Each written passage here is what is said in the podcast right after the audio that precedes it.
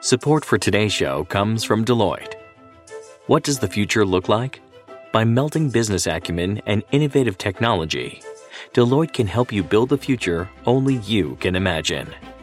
They can help engineer solutions for your business reality today and your vision for tomorrow to get you to a world where you don't just dream it, you build it. See how you can engineer advantage with Deloitte at deloitte.com slash us slash engineering advantage. This episode is brought to you by State Farm. If you're a small business owner, you know that it isn't just your business, it's your life. And whatever your business might be, you want someone who understands. That's why you might want to check out State Farm Small Business Insurance. Why? Because State Farm agents are small business owners too, living and working in your community. That means they know what it takes to help you personalize your policies for your small business needs. Like a good neighbor, State Farm is there. Talk to your local agent today.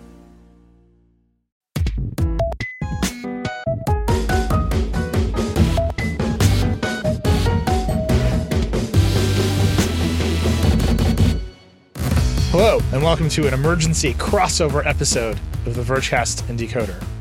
I'm Nilay Patel. I host both shows. I've got David Pierce with me. Hello. Alex Heath is here. Hello. We were supposed to be off on both shows this week, but given what happened with OpenAI over the weekend, which is a story about org charts in many ways, we had no choice but to do an emergency episode of our podcast, especially because Alex and I spent our weekends on the phone breaking a bunch of news about the discussions that led to what at this moment is Sam Altman, Microsoft employee, which I can confidently say is an outcome no one thought would happen in this entire no. saga. This is so bananas. it is the whole thing is in, insane. I'm very much in the weeds on this whole thing. So, David, can you help us get through what happened this weekend because it is crazy? Yes. Okay. So we're we're gonna do the following in three parts because I think this is the only way to do it in a way that makes any sense. The first thing we're gonna do is just basically tell the story of the last 96 hours, starting from sort of midday Friday until where we are right now. Things are still changing. There's a non-zero chance that real news will break while we're recording this but we're going to get as close to the moment as we can as we do this and so i just want to tell the story all the way through then i want to talk about the the org charts piece that you're talking about we're going to talk about openai as a company and how this happened and i know that's a thing you two have spent a lot of time trying to sort through and others have done really good reporting on over the course of this weekend so we're going to talk about that and then at the very end I wrote this down as just winners and losers, but oh I think boy. it's useful to talk about kind of what this landscape looks like going forward. So, all of that said, let's let's just start at the beginning. And and the beginning is Friday afternoon, at least as far as I can tell, out of absolutely nowhere, OpenAI publishes a blog post saying in basically as many words, we have fired Sam Altman as our CEO. That's where all of this begins. So the board fires him. They kick Greg Brockman off of the board. He then, a few hours later, immediately quits. And as far as we understand, and you, you two should correct me if I'm wrong, because I think the like minutes leading up to this are very important. No one, including most people at OpenAI, had any idea this was coming, correct? It's not only that they didn't know it was coming, they were actually on a company holiday. So they were taking a like day of rest because of all the craziest of the previous week where they were announcing all these products that Sam was the face of. So not only were they weren't prepared, but it was actually when they were all actively not looking at what was going on at the company. And then externally, the company was totally business as usual, right? Sam had just been on the Hard Fork podcast he had taped an interview with Casey Newton and Kevin Roose, an interview which they had to can because he got fired two days later. He had been doing other appearances. Like from all external appearances, this was totally business as usual for this company. And Sam was completely shocked when the board called him into a Google Meet, which is also very funny, uh, and fired him. and for everything we understand about that Google Meet is they basically read him the statement which is you have not been consistently candid with your communications to the board, and we don't think that we can trust you on the company. And that's all he got. That's all anyone has gotten. So, Alex, one of the things we all immediately started talking about was the like ruthlessness of this statement. Yeah. Normally, when when you're getting rid of your CEO, even if you're essentially firing your CEO, you find a way to do this sort of slowly and nicely, so that they get to like step away to spend more time with their family, or you know, take some time off or whatever. And everybody pretends this is nice, even when it's not. This was the opposite of that. Like I don't I don't know that I can remember a thing that felt as much just like a knife of a blog post as this one. Oh yeah, this is ice cold. I mean, this is uh, saying that you are firing someone in a fairly direct way for a situation like this. Usually, when it is a co-founder and it is someone as high profile as Sam Altman, like Nilay was saying, this will be very managed. It will phase out. Uh, you know, he'll phase out of the company. Uh, it looks like you know uh, he's wanting to pursue his passions, those kinds of words. And this was like, no, we we have knifed uh, Sam Altman in the back uh, in the night. And I mean, just like what Nilay was saying about this being business as usual, he was literally at a conference the day before and the night before even. And i'm told was like i've got to go i've got a meeting. And i think it was right when all this was starting. So he was literally on stage representing openai with a bunch of artists in oakland uh, right before all this happened. Okay so all this happens uh, mira murati the, C- the cto of OpenAI is promoted to interim CEO, and this is where we are. So then immediately everybody starts scrambling to figure out what the hell is going on here. Basically, was the vibe at the time. You guys start talking to people, and this one answer about what was going on starts to trickle out again this all feels like thousands of years ago yeah. now but my my memory of this is like the the leading reason became a split between sort of two factions at OpenAI. One that said, basically, we are a research project designed to make sure that we can make AI good for the world.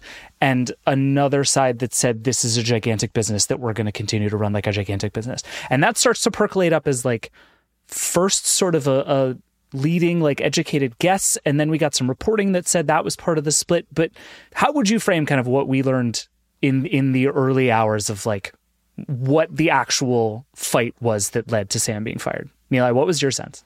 You know, I still think we don't know, especially because today Ilya Sutskever is saying that he regrets his actions. But the theory on Friday night, on Friday night, the theory that started bubbling out and the thing everyone started talking about was that the nonprofit of OpenAI, which owns OpenAI, the commercial entity of which Sam is the CEO and Microsoft, the theory on Friday night that started bubbling out is that OpenAI is a nonprofit. That's the board of directors. That nonprofit controls a commercial entity of which Sam was the CEO and of which Microsoft is an investor. That board thought the commercial entity was moving too fast to commercialize LLMs, right? But that they thought that the danger of the products was too high for how fast Sam was moving. And there was some religious split, ideological split. Like that was all very hazy between the people who believed we were on a course to destroy humanity and Sam Altman saying we're going to do a store for GPTs and you can make Laundry Buddy. that was out there. Like that was the conversation that was happening. Was is Sam moving too fast with a dangerous technology? Did the board can him for that? Is Ilya a religious believer in the idea that we need to be safer, which is what you know OpenAI was founded to to do this safely and make AGI.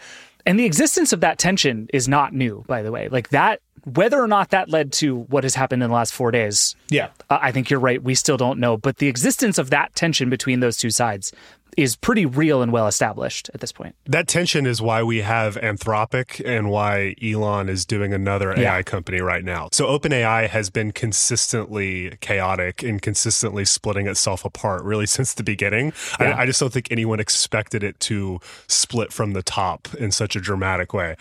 and Nilay, I think maybe now is where it's probably good to explain who actually made this decision because really this comes down to six people, right? And so we should we should go through exactly who the people were that made this decision because increasingly it's becoming clear that now it's three people against the rest of OpenAI, which is just an insane position. Which is insane. Also, this is not a public company, so we don't have a record of these votes. The board has not said anything. We don't know if this was a unanimous vote. We don't know if a majority, like the reporting is that it's a majority vote, but because of what Ilya is saying today, it is actually really unclear what happened here. Well, here's what we know. So Sam and Greg posted on X that Ilya, who is a co-founder, the chief scientist, uh, really described to me by many as like the brains of the operation. Uh, one of the most influential AI researchers in the world. Worked at DeepMind before. Kind of the AGI doom person, I would say, the most prominent one inside the company.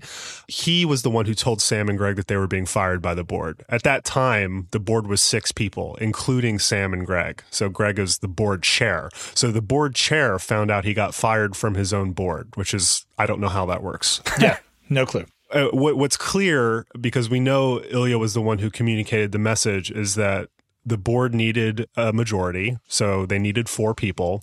The other three members of the board, besides Ilya, are not OpenAI employees, right? So they got Ilya to side with them, kick Sam and Greg out without any notice. And now Ilya is saying after all of this and after pretty much all of the company is set to resign and go to Microsoft with Sam, I actually regret this. And I also will go to Microsoft with Sam if we don't bring them back. Okay, we're going to get to that. Like, a Heath, unbelievable spoiler alert on this story. Like, come on. Sorry.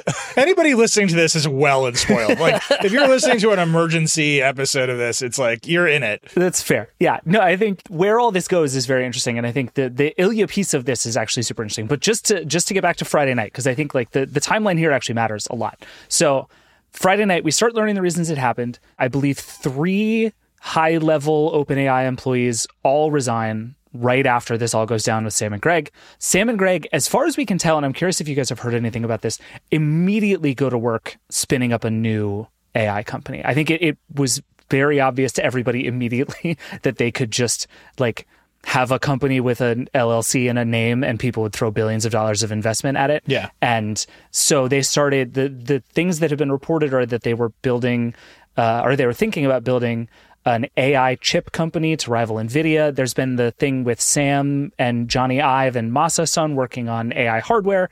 Sam's largest investor in Humane, which is forever hilarious.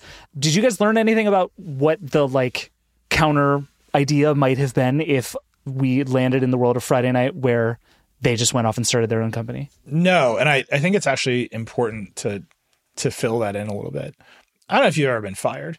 You know, the first thing you do is you plot your revenge, like very emotionally plot your revenge, right?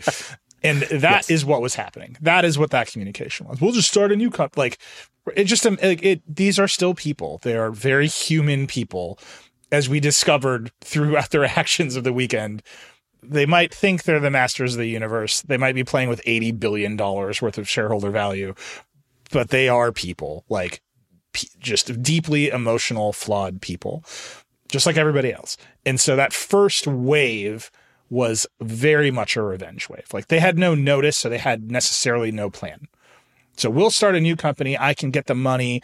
Everyone will come over.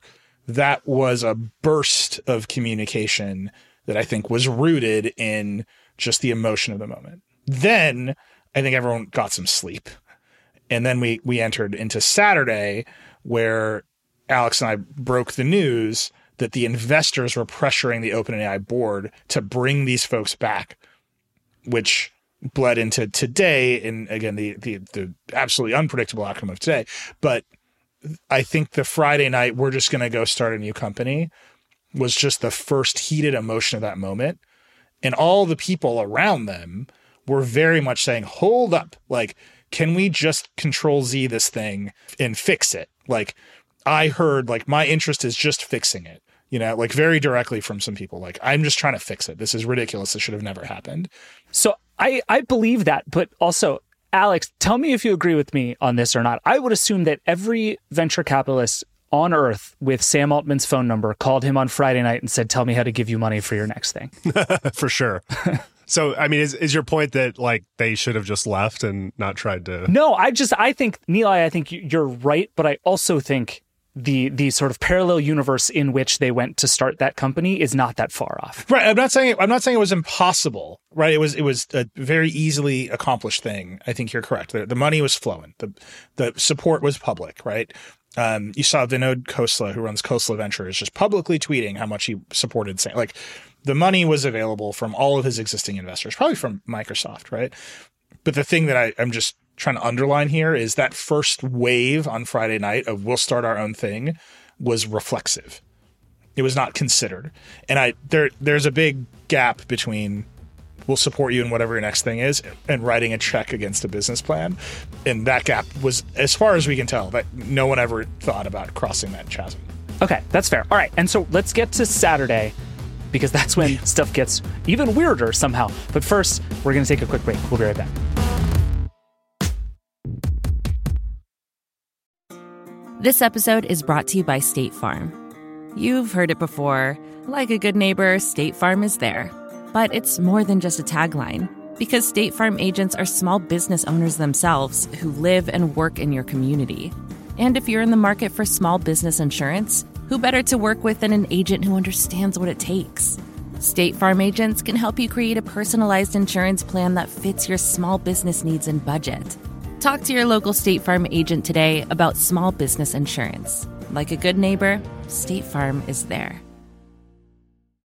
This episode is brought to you by Shopify. Forget the frustration of picking commerce platforms when you switch your business to Shopify, the global commerce platform that supercharges your selling wherever you sell. With Shopify, you'll harness the same intuitive features, trusted apps, and powerful analytics used by the world's leading brands. Sign up today for your $1 per month trial period at shopify.com slash tech, all lowercase. That's shopify.com slash tech. All right, we're back. So we've had the breakup, we've had the feelings. Everybody's putting up angsty away messages, and and then Saturday morning in the Bay Area somewhere, I don't reconciliation begins. Nilay, take me through like the beginning of the story on Saturday. So what we had heard is the investors in OpenAI, which is mostly the commercial entity, they were putting a lot of pressure on. Hey, we need to at least know what happened. We need to know your reasoning, and we need to see if we can resolve this this situation that led to what I am guessing is yet more Google Meet calls. And I just want to keep highlighting this because I think we are all imagining some like very tense in person meetings and really everyone was kind of just on the phone. I mean, we're all imagining the boardroom from Succession, right? Yeah. Like that's what's in everybody's mind as we go through this. Like a bunch of people sitting around a table raising their hands, like with great intention. I, yeah. I'm saying I don't even know if their cameras were on. like th- this is a lot of people who are like alone or like in small groups of, of, of people in various places. Also, oh, well, just very important note: ten billion dollars from Microsoft can still not make you use Teams. it is the most important. Uh-huh. So we start hearing there's all this pressure. And Alex actually hears, hey, they might bring him back. So Alex and I just start calling everyone. Uh, and we broke this, we beat, I don't remember who we beat, but we beat someone by six minutes to this story that OpenAI's board is in negotiations to bring Altman back. And the most important piece of that story is he was ambivalent about it. That was reporting that we had. And his condition was I'm not going to go work for these people again. They just fired me for no reason. They all have to go. Which is understandable. yeah, like just an incredible condition to impose, right? So even from that moment, like we get this reporting, we break the story, we're like high fiving. I'm thinking, and Alex is thinking, okay, to make this happen, four people have to publicly admit they made a mistake and resign in disgrace. Yeah. This is a, a high mountain. Who knows what will happen next? And then we spent the rest of the weekend on the phone. Yeah, Alex, what was your sense of whether that those were kind of real requests? Whether that was again Sam saying, "I'd like to come back. Here's my rational list of what it will take," or Sam being like, "Fuck me, fuck you." I think it was pretty clear that Sam had the upper hand as of like Saturday midday, and then you know we had reported that they had a 5 p.m. deadline to reach a deal uh, with the board, and the thing that was going to happen at that point was if it wasn't reached, Sam's camp was telling the board there's going to be mass resignations. You know, the entire company is behind us. Is that why you think he had the upper hand? Like just because it was so clear so quickly that OpenAI as a company was behind him? I think what everyone underestimated is the resolve of what ultimately was three people to not have him come back. But at the and the thing is, like the board has been radio silent. You know, aside from that initial statement and an internal email that reiterated the statement to employees Sunday night, no one from the board has said anything publicly. Not they haven't elaborated on anything, so that's important. But it seemed like Sam was getting the upper hand the 5 p.m. deadline passes on Saturday. I'm at a party and Nilay is like, we're, I'm like stepping aside and Neil is calling me and we're like, what is happening? Does this mean mass resignations? And then we look on X and I, I want to note it is deeply ironic that all of this has been playing out on X because it's all yes. training data for Grok. It's all training data for Elon's OpenAI competitor. Uh, this is all just a plan to poison Grok. You're like, right. Grok, how do I replace the CEO? And it's like, here's some ideas. Right. And uh, and it's also there's a lot of deeper irony there with Elon. We can get into at some point, but we saw this very public display of support for Sam Saturday night with pretty much everyone at OpenAI, you know, quote tweeting him with the heart emoji, right? Yeah. So Sam tweets something like, I love the OpenAI team. And as if they had, you know, coordinated this in like a high school cafeteria, they all quote tweeted it with hearts. They all quote, exactly. Major high school calf vibes.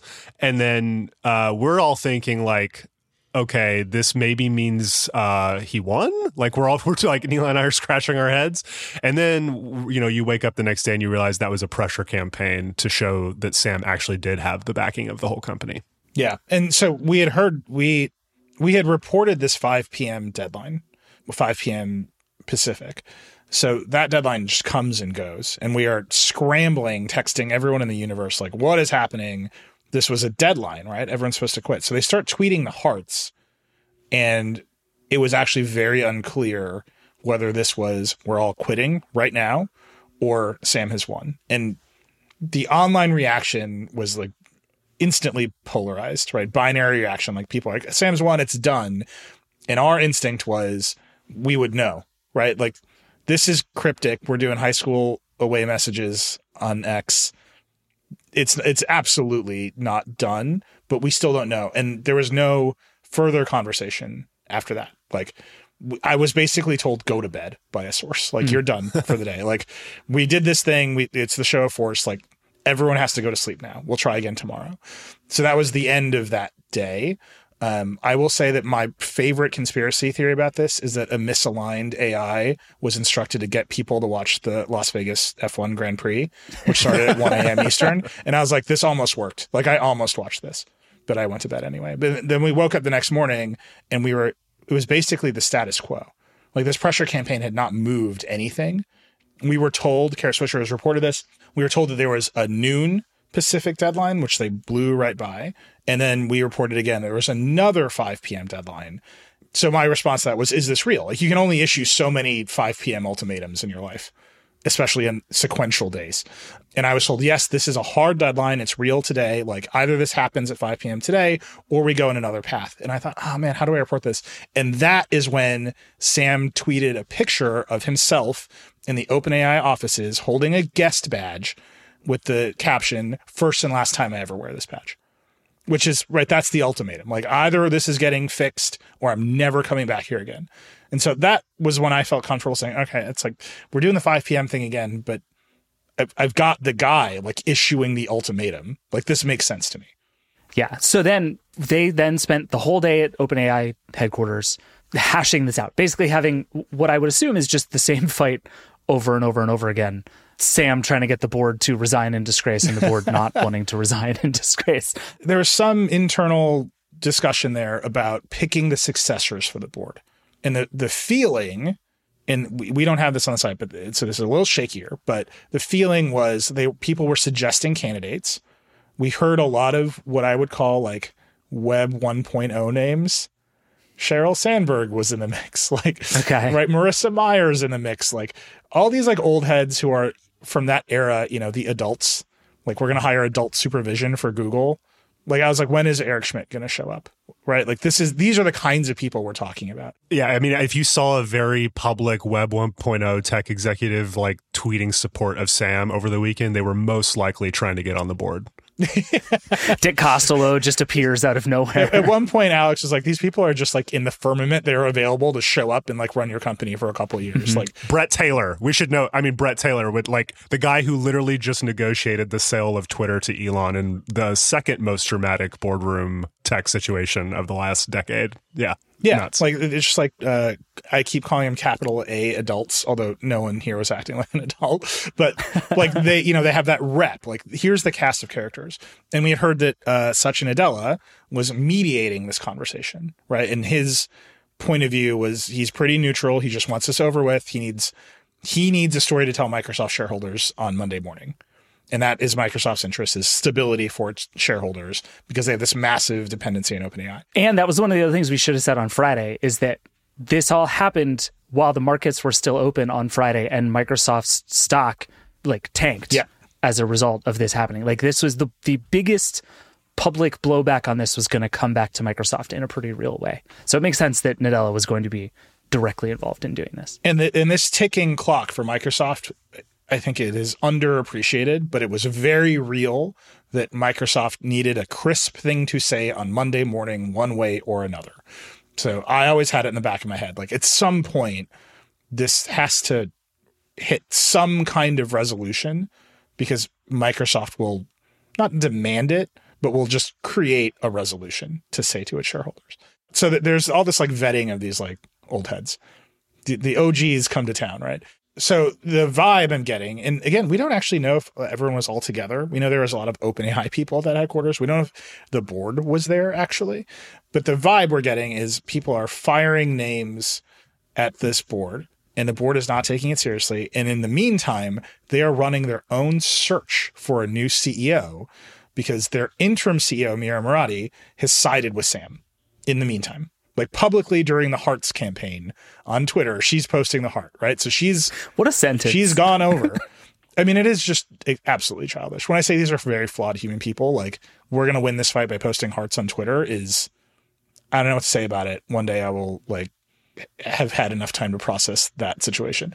But Mira has gone over to Team Sam, like very publicly. So the board needs a new CEO. So that they're getting tossed these names and everyone is hoping that they will accept some names and resign and the new names will take over. And in the meantime, they are looking for a new CEO. And that is more or less what is happening all day Sunday as the 5 p.m. deadline draws ever near So we hit that deadline, and again, nothing. Alex, what would you have? Where was your head at sort of the end of Sunday? Like, obviously, things get crazy several hours after that deadline, but like, where were we at the end of that day on Sunday? Do you think? I was feeling like if we didn't have an announcement by five, it wasn't going to work out. And we were kind of getting back channel that by midday Sunday, things were taking a turn. And I, I, didn't, obviously, no one could have expected what actually happened. This is the most, like I was saying at the top, bananas thing. Uh, but yeah, I think people were th- generally, people who were close to the story were thinking, like, okay, uh, he made it very clear publicly this is the last time he's setting foot in the building. The deadline is passed, uh, and it's not looking good. And and there's a version of that that would have been a very dramatic weekend that ended in a relatively okay thing, right? Sam and Greg go off to do something. They bring some OpenAI people with them. OpenAI hires a new CEO. Everybody moves on with their lives. Like that, th- there's a version of this where like a lot of people had a lot of feelings, but it turns into a relatively normal corporate change, right? But that is obviously not what happened. Right. The negotiation to bring Sam Altman back has failed. Mira Murati continues as as interim CEO. Microsoft wishes Sam the best and says they'll support him in the new venture. Right. Again, the the thing that needed to happen by Monday morning was a Microsoft statement to the market. And you really just cannot underestimate how much pressure that was applying to the situation. Like Yeah.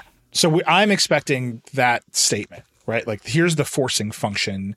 We just have to be ready for this deal is going to fall apart. Microsoft is going to issue some holding statement and say, you know, we have a deal with OpenAI. Everything's fine. Our contracts are rock solid. Brad Smith, our chief legal officer, is a great lawyer. Like, whatever Microsoft is going to say to, to calm everybody down. But instead, and all credit to Bloomberg, Bloomberg has a report I don't know, 10 minutes before the thing actually happens, that Mira Murati has hatched a plan as interim CEO to just rehire Sam and Greg as employees while the board is out calling people to interview them to be the CEO to replace Mira.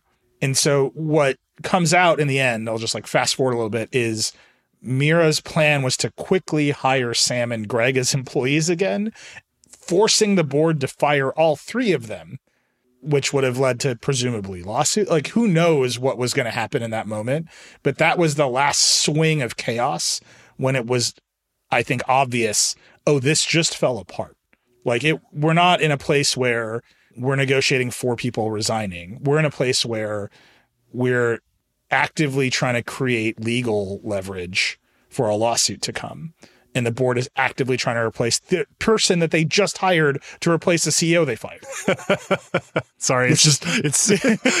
I know it's just like this whole thing has been such a blur for Nilay and I. Like when you say all this out loud, it's just truly it's insane. And it does seem like I think your, your instinct there is right, Nilay. That it's at that point what you're saying is I'm not going to quit. You have to fire me. Yep. Like I'm I'm going to cause so much trouble for you that you're going to have to get rid of me, and then I'm going to have ammo, kind of in whatever direction I want to use it. Yeah, exactly. Right. And the rehiring of Sam and Greg is like a deeply funny idea. Like you have to fire yeah. them again.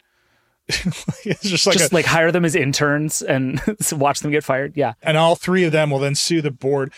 And this is when Alex and I just started sending out hundreds of text messages. This is about to fall apart like this is absolutely about to fall apart. And it it fell apart, and it fell apart in the weirdest way possible, which is the board just I didn't even announce. No. Like I, the information broke. Yeah, this is just like coming from sources. Like the board has been in a bunker somewhere. They don't have a crisis comms team. They don't have like people speaking to the media.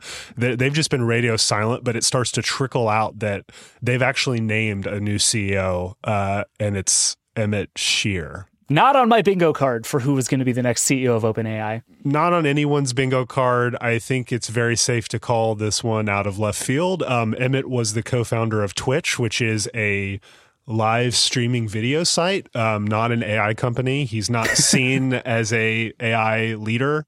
He posted uh, shortly after it leaked that he was being named CEO that he got the call for the job that day and took a few hours to decide. And, you know, he's a free agent. He left Twitch earlier this year before mass layoffs. They've had two rounds of layoffs since.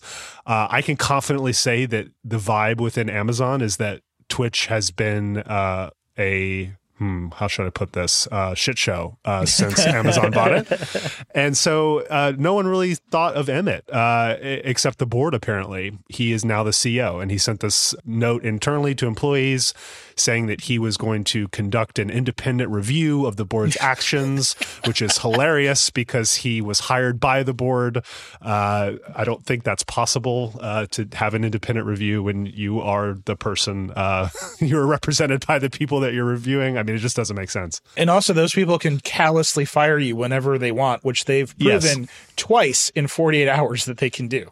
Okay, and we've been dancing around this this whole time. I really think at this point we should just say who these people are because at the end of the day, three people set all this in motion. Three people have caused OpenAI to explode from within. So should we just get into that? Yeah, do it. Yeah. Okay. So OpenAI is very strange in how it's structured. And this is something that people haven't really been paying attention to because we've been so focused on just the the success of their products with ChatGPT.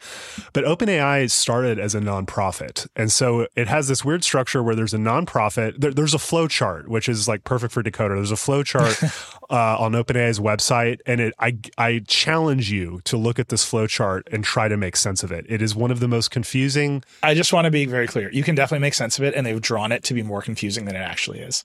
Okay, well, that is hundred percent true. We're yeah. going to redraw the flow chart now because yeah. it's all different. But um, so there's this nonprofit with this board that controls it, and importantly, the board of OpenAI does not have equity in OpenAI, which is a really wild thing. And so that's the context of the board. There's three of them really that aren't OpenAI people. So one of them is Adam D'Angelo, who is the CEO of Quora. He operates, uh, I should note, a competing AI chatbot platform called Poe. He was the original CTO of Facebook. He's a he's a known quantity in Silicon Valley. He's he's a really well connected guy. There's a woman named Helen Toner who has ties to the effective altruism movement. She used to work at Open Philanthropy. She's now at Georgetown. She funds AI safety stuff. She was actually on our stage at Code in September with Casey Newton talking about AI safety. And then the other one is a woman named Tasha McCauley, who is the former CEO of GeoSim Systems. And as far as I can tell, basically no one in tech that I know knows who she is. Okay. So that's the three people. And they are the ones who basically decide to bring Emmett in. Because as we find out in the next turn of the story, the guy that we thought was the, the architect, the, the mastermind of all of this, flipped, which we can get into. Yeah. So Emmett's a weird choice. Emmett's a weird choice and also openly a decelerationist, which is a, a phrase that the AI community yeah. loves to use. Like there's videos of him being like, this is terrifying. We should slow it down. This will extinguish all value in the cone of light, which is a real thing he says. Wow. It's amazing. Like, and his, his point of view is we should slow AI innovation way down before, so we can get a handle on how dangerous it is. Yeah. So you can see where the board is, right? This is the split that we've been hearing about the entire time. OpenAI is playing with dangerous toys and Sam is r- running too fast. So we brought in Emmett Shear to slow this whole thing way down. Yeah, I think that's right. And then on the flip side, very early this morning, Nilay, I think to your point correctly, to get something out before the stock markets opened, Microsoft announces it has hired Sam Altman and Greg Brockman to run I believe the phrase is an AI research lab. An advanced AI research team is their statement. And can I just read this statement from Satya Nadella? Please do. Which just contains magnitudes. We remain committed to our partnership with OpenAI and have confidence in our product roadmap, our ability to continue to innovate with everything we've announced at Microsoft Ignite, and in continuing to support our customers and partners. We look forward to getting to know Emmett Shear and OAI's new leadership team and working with them. And we are extremely excited to share the news that Sam Altman and Greg Brockman, together with colleagues, will be joining Microsoft to lead a new advanced AI research team. We look forward to moving quickly to provide them with the resources needed for their success. In the journalism business, we call that bearing the lead. and importantly, Sam Altman is being given the title of CEO at Microsoft, which is inside Microsoft's corporate politics like a big deal, right? There are not a lot of CEOs at Microsoft. Usually, when they acquire a big company, they give those people the CEO title. So the person who leads LinkedIn has a CEO title, uh, the person who leads GitHub has a CEO title. Phil Spencer is now the CEO of Microsoft Gaming. and That's a big deal. You can go listen to that Decoder episode where I ask him what that that title shift means, and it basically means he has his own resources right? He's split off from Microsoft. Your own P&L. Well, well you can listen to that episode. it basically means you have your own resources and you are more of a free agent to run your little division like it's a own little company. So this is the arrangement Sam is getting. What I will tell you is I read this statement, especially that we look forward to getting to know Emmett Shear. They don't know. They don't know these people. They don't know what's going to happen with OpenAI. They don't know if Emmett's going to turn the pace of innovation way down but they are able to tell the market, hey, the the face of the AI winning that we've been doing as Microsoft now works at Microsoft. Does Sam Altman have a contract to work at Microsoft yet? Like, I don't know the answer to that question. Does Sam Altman, the guy who used to run Y Combinator, who has his hands in every startup in the universe, has multiple investment funds, is thinks of himself as the guy who is running the hottest AI startup in the world on its way to making AGI. Does he want to be a Microsoft employee? I like I truly do not know the answer to that question. I do know that this statement utterly worked to not only calm the market, but to send Microsoft stocks skyrocketing. And we are now sitting here saying, do we need to pre-write Microsoft is now a $3 trillion company? Because the, the stock, as we are speaking, is like to the moon. So this statement worked. I'm just cautioning everyone. This, in my view, is a holding state. It's still a holding statement. Well, I think knowing what we know about Sunday, knowing that Microsoft really wanted to have this buttoned up by markets open, this was decided like uh, it was like almost like 1 a.m. Pacific. Yeah, I was asleep. Like straight up, I was like, I'm done now. I'm thinking that like, okay, surely nothing more is to come. And then at like around one, Nadella tweets this, and luckily Tom Warren is waking up in London and, and gets it on the site. It's nuts. But but I think there's an important thing here, which is we know that Microsoft wanted to get this done. I have to imagine that whatever got Sam and Greg to agree to go to Microsoft was a lot. I imagine they had all the leverage in that situation because they'll they'll just go do their own thing, right? Like we've all been saying. Microsoft cannot make it look like the the company that they have literally bet their AI Azure future on is imploding before their very eyes. Yeah. And so I have to imagine this is going to go down as one of the best packages uh, ever from a big tech company to to a team to come there because they had all the leverage that night. I agree. So this just real quick, this brings us to winners and losers. Wait, we're not done with the story yet. We're not. There's one more turn, but we're going to get to that. But first, we're going to take a break. We'll be right back.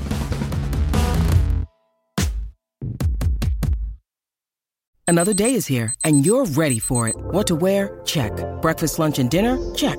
Planning for what's next and how to save for it? That's where Bank of America can help. For your financial to-dos, Bank of America has experts ready to help get you closer to your goals.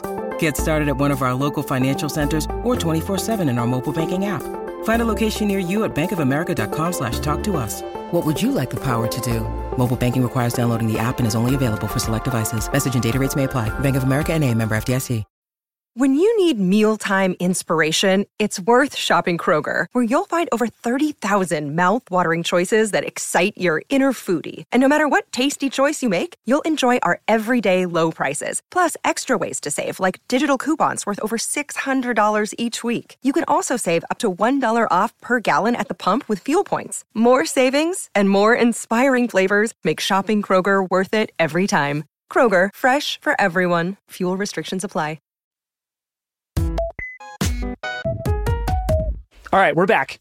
And we are back with the last and current turn of the story, which is a letter. So much of this all is just happening people writing texts to each other. It makes me very happy.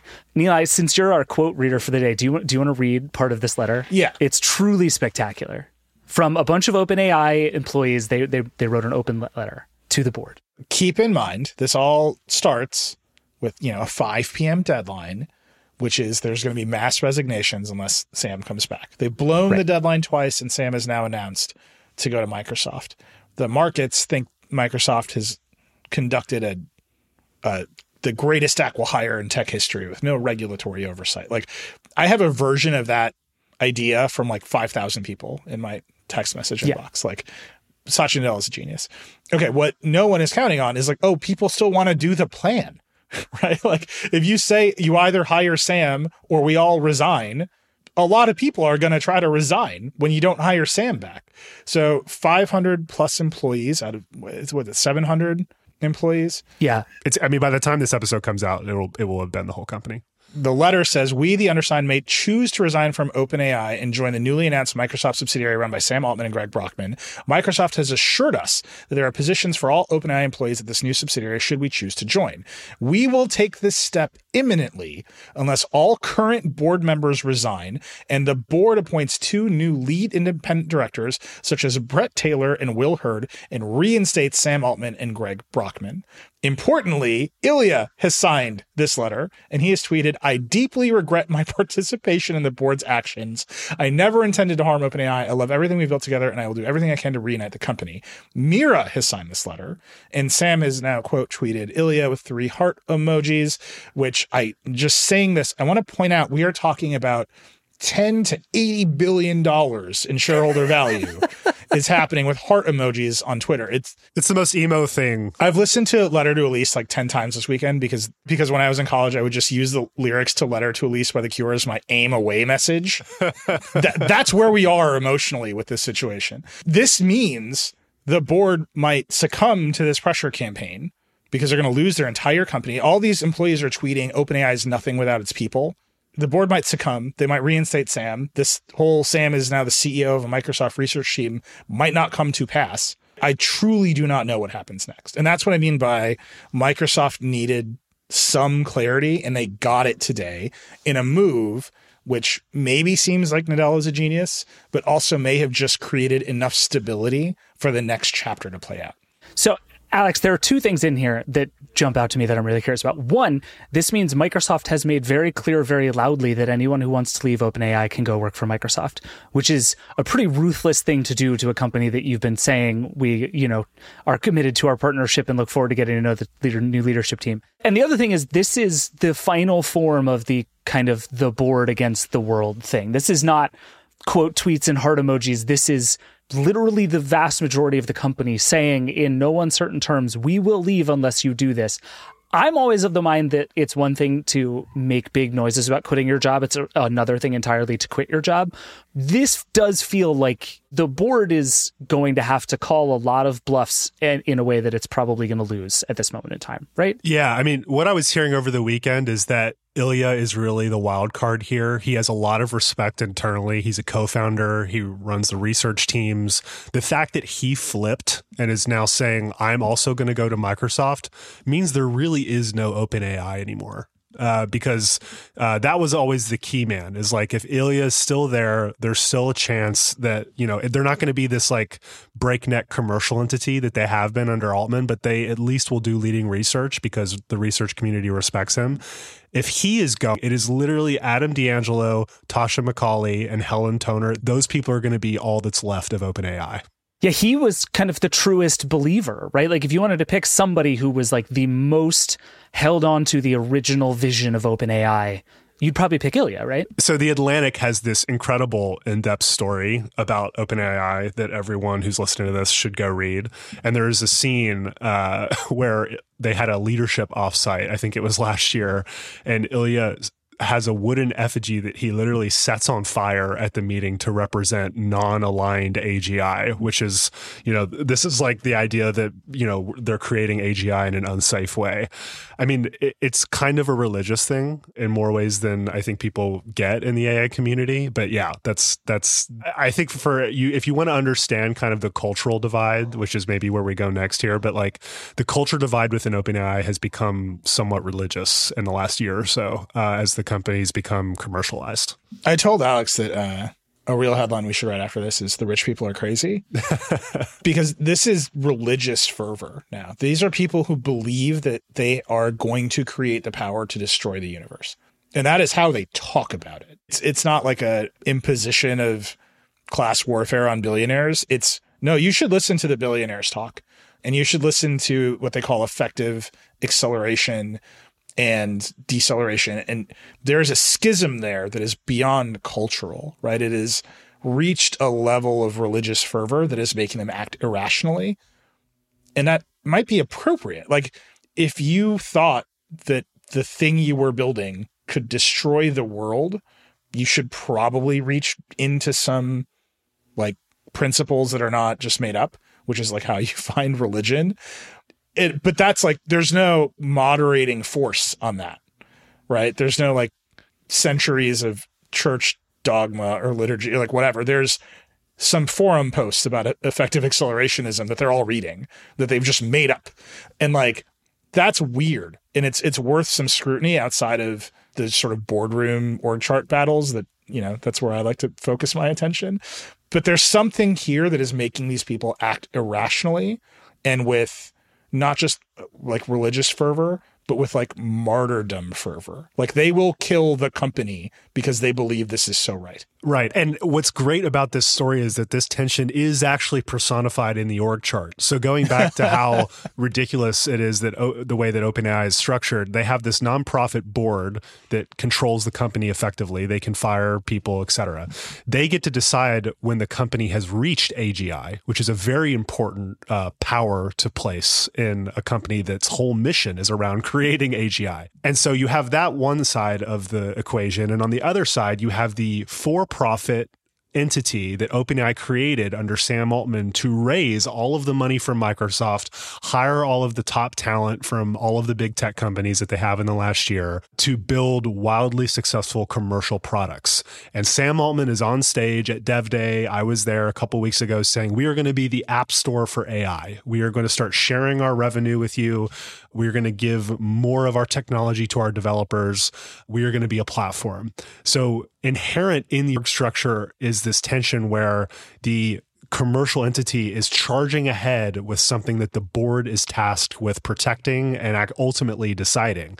And incentives drive behavior here. And so it's just really interesting to look at like maybe this was always going to happen. Uh, you know, the the favorite theory I've heard over the weekend was like this is actually Elon Musk's poison chalice because he named OpenAI. He really set it up, uh, gave it its first donation, set up the uh, nonprofit structure, and maybe this was always going to happen. Well, and then importantly stopped giving that money when he stopped being part of the company was a big part of like Semafor's reporting from a while ago. Right. That was part of when OpenAI realized we need a lot more money to do the kinds of things we're doing. They went to Microsoft to get both the capital and the compute to do it. And all of a sudden you're just kind of off to the races. And as soon as you decide you want the money, it becomes very hard to not want the money anymore. That's one of the things we've seen over and over. And like this idea that you can have a nonprofit overseeing a for-profit company is not unheard of in tech. It's fairly unusual, but like Mozilla is a version of this kind of org chart. Signal is a version of this kind of org chart. Like it's possible to do but it comes with a really complicated set of trade-offs in every case. Like Mozilla's thing, and, and Nilay, I know you and I have both talked to Mitchell Baker, the CEO of Mozilla, about this. Mozilla's for-profit company gets most of its money from Google, yep. which to Mozilla, the nonprofit that wants to make the internet better, feels really bad. But without that money, you can't do the work anymore. And so this this tension is never going to stop going away, or this tension is never going to go away. And so you eventually need somebody in charge who is either so mission driven that they stay that way no matter what, or you get into the Sam Altman thing where you eventually start chasing the money and then the money gets big and then that's what you become. So I I, I said this earlier, and I, I'm not going to try to describe an org chart on a radio show, but it is very true that the flow chart that OpenAI has published about its ownership structure is like consciously more complicated than it needs to be there's only three boxes on the structure. Most of the extra boxes are just labeling who owns what. So there's OpenAI, the public charity at 501c3 that owns a holding company which co-owns OpenAI, the commercial entity with Microsoft. That's it. That's the whole structure of this thing. There's a there's a charity that owns a holding company so that employees can have some equity in the on the holding company, and then there's the commercial thing that goes off and does all the work that structure exists all over the place. It does not exist in Silicon Valley. So uh, outside of Mozilla and these other things that are run is, you know, they're sort of like not capitalistic in their way.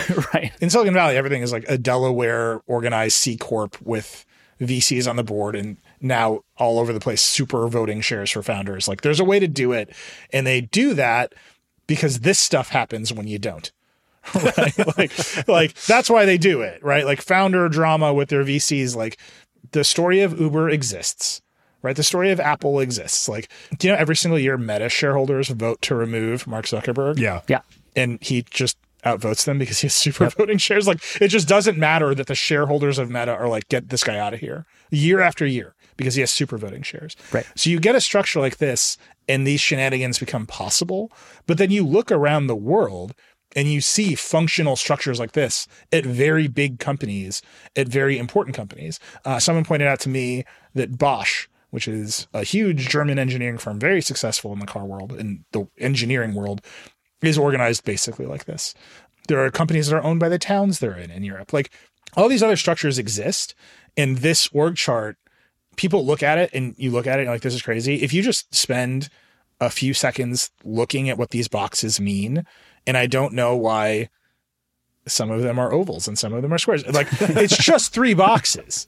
Yeah. Right. At the end of the day, there's OpenAI, the charity that owns a holding company that owns OpenAI Global, which is the commercial entity, and Microsoft is a big investor in that entity. And that means Microsoft does not have a lot of control over this board.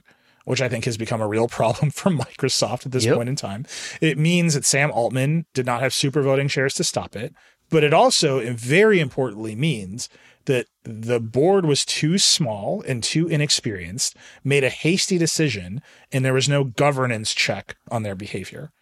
And I think that is like the fundamental mistake of the structure, not the structure itself. Or we find out that, I, I, I don't think this is the case, but I just want to play devil's advocate. Or we find out that like OpenAI invented God in the last two weeks. There's this, Yeah. there's this clip of Sam Altman uh, at a conference in San Francisco the day before he was fired saying that like there's been a few moments in his career where they've gotten to push back the veil of ignorance. And like he he was talking as if like, you know, they had made fire. And he said, one of these moments happened in the last couple of weeks. So everyone is reposting that clip saying, what if they realized they had AGI? Or what if they realized the model was about to just accelerate in a way that no one could have predicted? I will say that Ilya has been doing a press tour and being pretty open that the model capability is going to progress a lot faster than everyone thinks.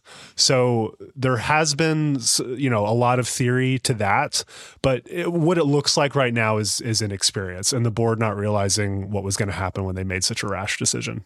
and I just want to put this out there. The other thing I've heard is it's not that Microsoft and the commercial entity of OpenAI and Sam didn't think safety was a problem, right? Like Kevin Scott, the head of AI at Microsoft, was on stage with me at Code, and we talked about AI safety and the limits and like how careful they should be. This is a thing that Microsoft is publicly talking about. So if OpenAI's board is saying, okay, we're we're going too far ahead, their entire job is communicating that there's a misalignment. Their entire job is saying to Sam, "Hey, you're over the line. Like pull it back or we're going to fire you." Instead, they just fired him. Instead, they just went ahead. They gave Microsoft 1 minute notice that they're going to fire Sam. And so like the fundamental job of this board is to communicate and set limits, and they just didn't do it. Yeah. Well, so, and, and this is uh, another good moment to put a button on what you said earlier, Nilay, which is that we actually don't know the whole story behind why he was fired in the first place. And Emmett Shear, in his weird long tweet announcing that he is CEO, at the very end says, PPS, before I took the job, I checked on the reasoning behind the change. The board did not remove Sam over any specific disagreement on safety. Their reasoning was completely different from that. I'm not crazy enough to take this job without board support for commercializing our awesome models. So before that, I'm like, okay, OpenAI wants to go back to being essentially a research organization. Fine. Like, whatever you want to say about that decision that is at least a decision. Now it's like okay well then what are we what are we doing here? Like what what fight are we having here? It- it's i'm sure there are people who know but that part does not seem to have come out in any way that i find at all sort of satisfying. What I think we will find out is that this is a classic business dispute. I mean, yes, there are obvious concerns uh, on different sides of the uh, debate here about AI safety, and I do think that played a role. But what we just saw was a couple of weeks ago, OpenAI hastily, and I can say this confidently because I was part of the the press scrum and getting pre-briefed and all this about the the App Store stuff. Like very hastily, OpenAI announced a major business expansion that Sam Altman led. Right, they had this huge conference and we're like, we are pushing ahead. We're going to be a new platform. And if I had to guess, that probably led to a lot of this because Sam was clearly caught by surprise. There was nothing, you know, it, you, normally if this had been like a long gesticulating thing over months, it would have leaked in, in dribs and drabs. And it really just came like a thief in the night. And so there was a breaking point here very recently. And the thing I can point to is Sam getting on stage and saying, guess what? We've been going 100 miles an hour. We're going to go 200 miles an hour and we're going to become an even bigger business.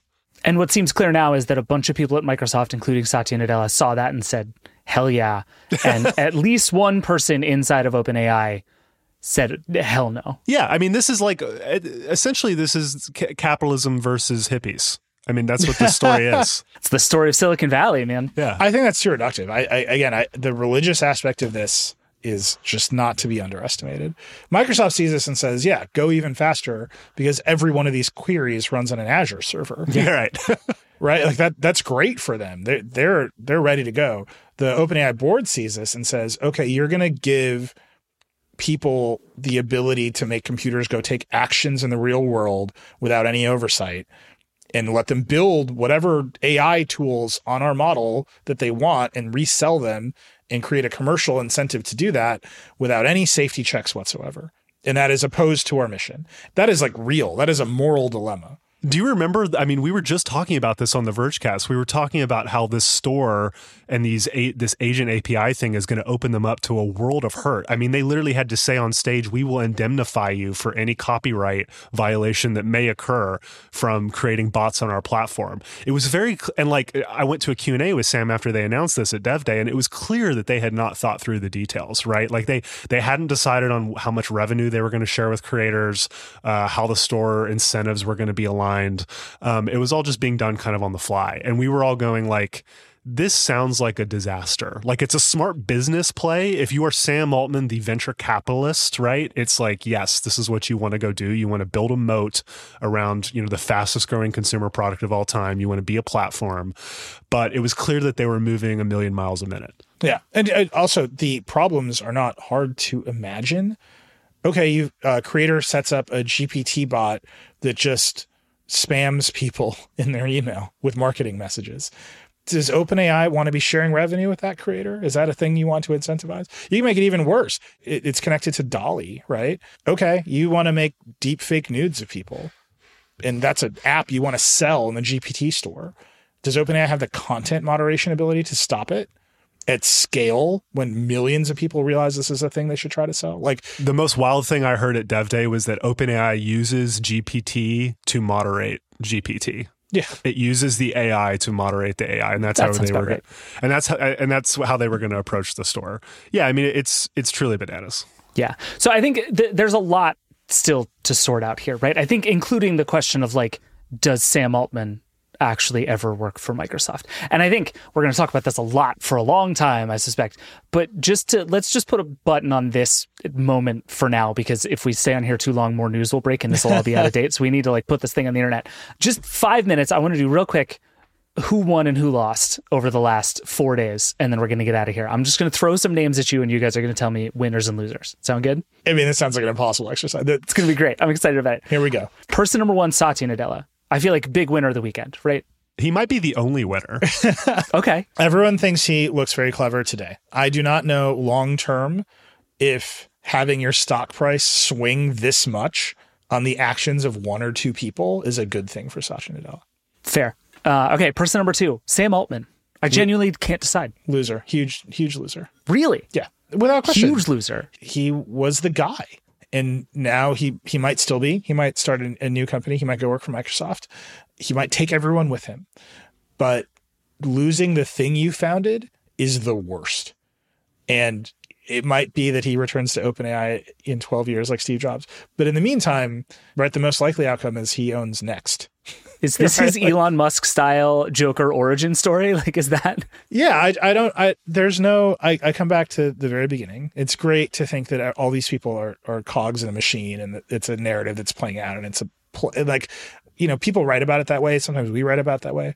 These are people, you know, and like whatever he does next is going to be deeply colored by just the emotional damage of this weekend in the sense that he can't trust the people he thought he could trust. And maybe that's just the reality of being the guy who ran Y Combinator for a long time. Maybe he was already like that, you know? He's been in the scene for a long time. He knows a lot of people. But to go from the top of the world to Microsoft employee in 48 hours, no matter what happens next, he is not the winner today. I think he is more a winner than Nilay, but I don't think he's a full winner. I mean, I think like Sam, like I was saying, looks like he had all the leverage with Microsoft. Microsoft needed a way to message that this was under control. I imagine he extracted some insane deal terms out of Nadella late last Sunday night. And if he does get the entire OpenAI team to come to Microsoft and he gets to run it like his own little fiefdom, like LinkedIn has its own email, right? Like it's its own building, its own. Do you think he gets to use Google Meet? That's well, maybe that, you know, that may have been the biggest concession of all was that Nadella agreed that they don't have to use Teams internally. We'll find that out. I'm sure Tom is on that. But I mean, I'm thinking to why they created the commercial entity. It was because they needed funding for compute to train their models. And Microsoft showed up with the bag, mostly of cloud credits, interestingly, saying, we will give you all the compute you need. Microsoft has gone on what I've seen some uh, analysts saying is the most expensive infra, private company infra build out of all time with its AI da- data centers, something like 50 plus billion dollars in the last uh, few years. So if Sam, Sam gets the insulation of being an independent company within a mega cap company and all of the resources that he was desperately trying to raise money for for the last few years anyway, and all the people from the company, I mean, it seems like he wins. I mean, you know, like I don't like he seems like a winner to me. Certainly this is like for his like yeah, trusting people, uh not great, but I think he's more a winner than Nilay. All right. I, I have a bunch more, but I actually think I think you're right. Most of them are pretty easy. OpenAI, obvious loser. Google, winner or loser? Google is the most vindicated of any company right now, right? They they got so much heat for being slow and not rushing the stuff to market, and now they're vindicated because OpenAI itself just tore itself apart over the idea of going a little bit slower. And Microsoft, which is recall Nadella on Decoder, I want to make Google dance. I want them to know that it was me who made them dance. Incredible quote. Is now having to start a new division, set it up, give it research funding while navigating meeting Emmett Shear, which is literally in the statement. They have to meet this guy. Like, I, if you're Google, you're like, wow, we were right to go slowly and carefully, and our moment will come to us. Also, we have better distribution for our AI search product than anybody in history. Like maybe we'll just continue to steamroll the industry. I don't know if that's going to happen. I don't know if Google can actually execute all the many, many questions. But if you are Sundar Pichai today, you're like, phew, missed that one. You know, like you're just fine. I think that's right. I think that it, this is the most like aggressive wrench of instability into its biggest competitor that Google could have possibly hoped for. Bard still sucks though. So there's that. Anthropic. Alex, you brought this up earlier. Is the team at Anthropic just like giggling and high fiving right now? I mean, yeah, Anthropic was created for a similar reason. I don't know if there was a coup that was failed and that's why Anthropic got formed, but they all worked at OpenAI. They had they were the kind of more decelerationist, effective altruism, you know, movement. They broke off as a separate faction, created another AI lab, and you know they haven't had the commercial success of OpenAI. I think it's worth noting that the only AI startup that has been you know successful commercially is OpenAI. Like there's Claude, there's all these chatbots. Like their usage pales in comparison. So yeah, I think they are winning because of the instability. Like maybe they'll be able to hire some of these people, but I really think everyone lost here except in the short term, Nadella and Sam Altman. I really do. In the short term, every Microsoft employee is thinking about selling their stock to buy a house. Yeah. I've seen multiple tweets of just the screenshot of the stock price saying thank you, Satya Nadella. Like Yeah. All those people won. Yep. Did anybody else win? I remains to be seen. Fair enough. Okay, last one, and then we should get out of here. Chat GPT. Is this the end of the Chat GPT era? Is it is it even the end of the story? I don't know. I okay, fair. If we play this out in what seems like the most likely scenario right now, which is that OpenAI becomes significantly kneecapped in some meaningful way, it seems unlikely to me that all of the stuff that we saw two weeks ago at Dev Day comes out the way that we thought it was going to. It seems possible that this organization goes back to being more of a research organization, and ChatGPT, the fastest growing consumer internet product in history, becomes a sideshow for this company again. I mean, if there's no one there to operate it, well, yeah, there's certainly that. Like, I mean, that's that's the re- that's where we are right now. Is like there may not be an OpenAI by the end of the week, right? Yeah, like ChatGPT probably over, which is wild. But like they'll just recreate it inside Microsoft, and and it won't be as cool, and it won't be as like you know breakneck and uh, you know move fast break things. Uh, you know, Microsoft is like a you know regulated monopoly they're going to move very slow and thoughtfully on like how this is rolled out uh, because they have to right? So yeah i do think this marks this decidedly marks the move fast break things era of generative ai uh, i think that's pretty safe to say. I think so too. Without question. The like craziest rise and fall of a app i can think of. Unless microsoft just takes it. Like i do not know what happens next like we're gonna we're gonna end this podcast and I'm going to go think about the org chart a little bit more. And by the time I'm done looking at the boxes, everything might be different. And I think that is, again, the weirdest outcome of all of this is we still don't know. It's been, we might be on to six CEOs of OpenAI by the end of this week at the rate we're going.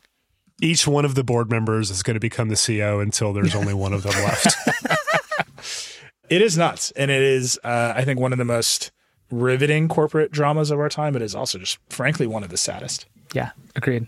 All right, I think we're done here. Nilay, you wanna you wanna take us out? That's it. That's the Vergecast. That was also Decoder. We love hearing what you think of our shows. You can send us emails at vergecast at theverge.com or decoder at theverge.com. We read them all. You can follow us all on threads where we broke a lot of news this weekend. Sign of the time for threads, I will say. Uh, although most of the action was still happening on X, a lot of it happened on threads. And very importantly, you can subscribe to Alex's newsletter Command Line, which I am 100% confident, without having asked Alex first, is going to be full of scoops about what's happening at OpenAI for the next 500 weeks to come. I hope so. I sure do. That's it. Rock and roll.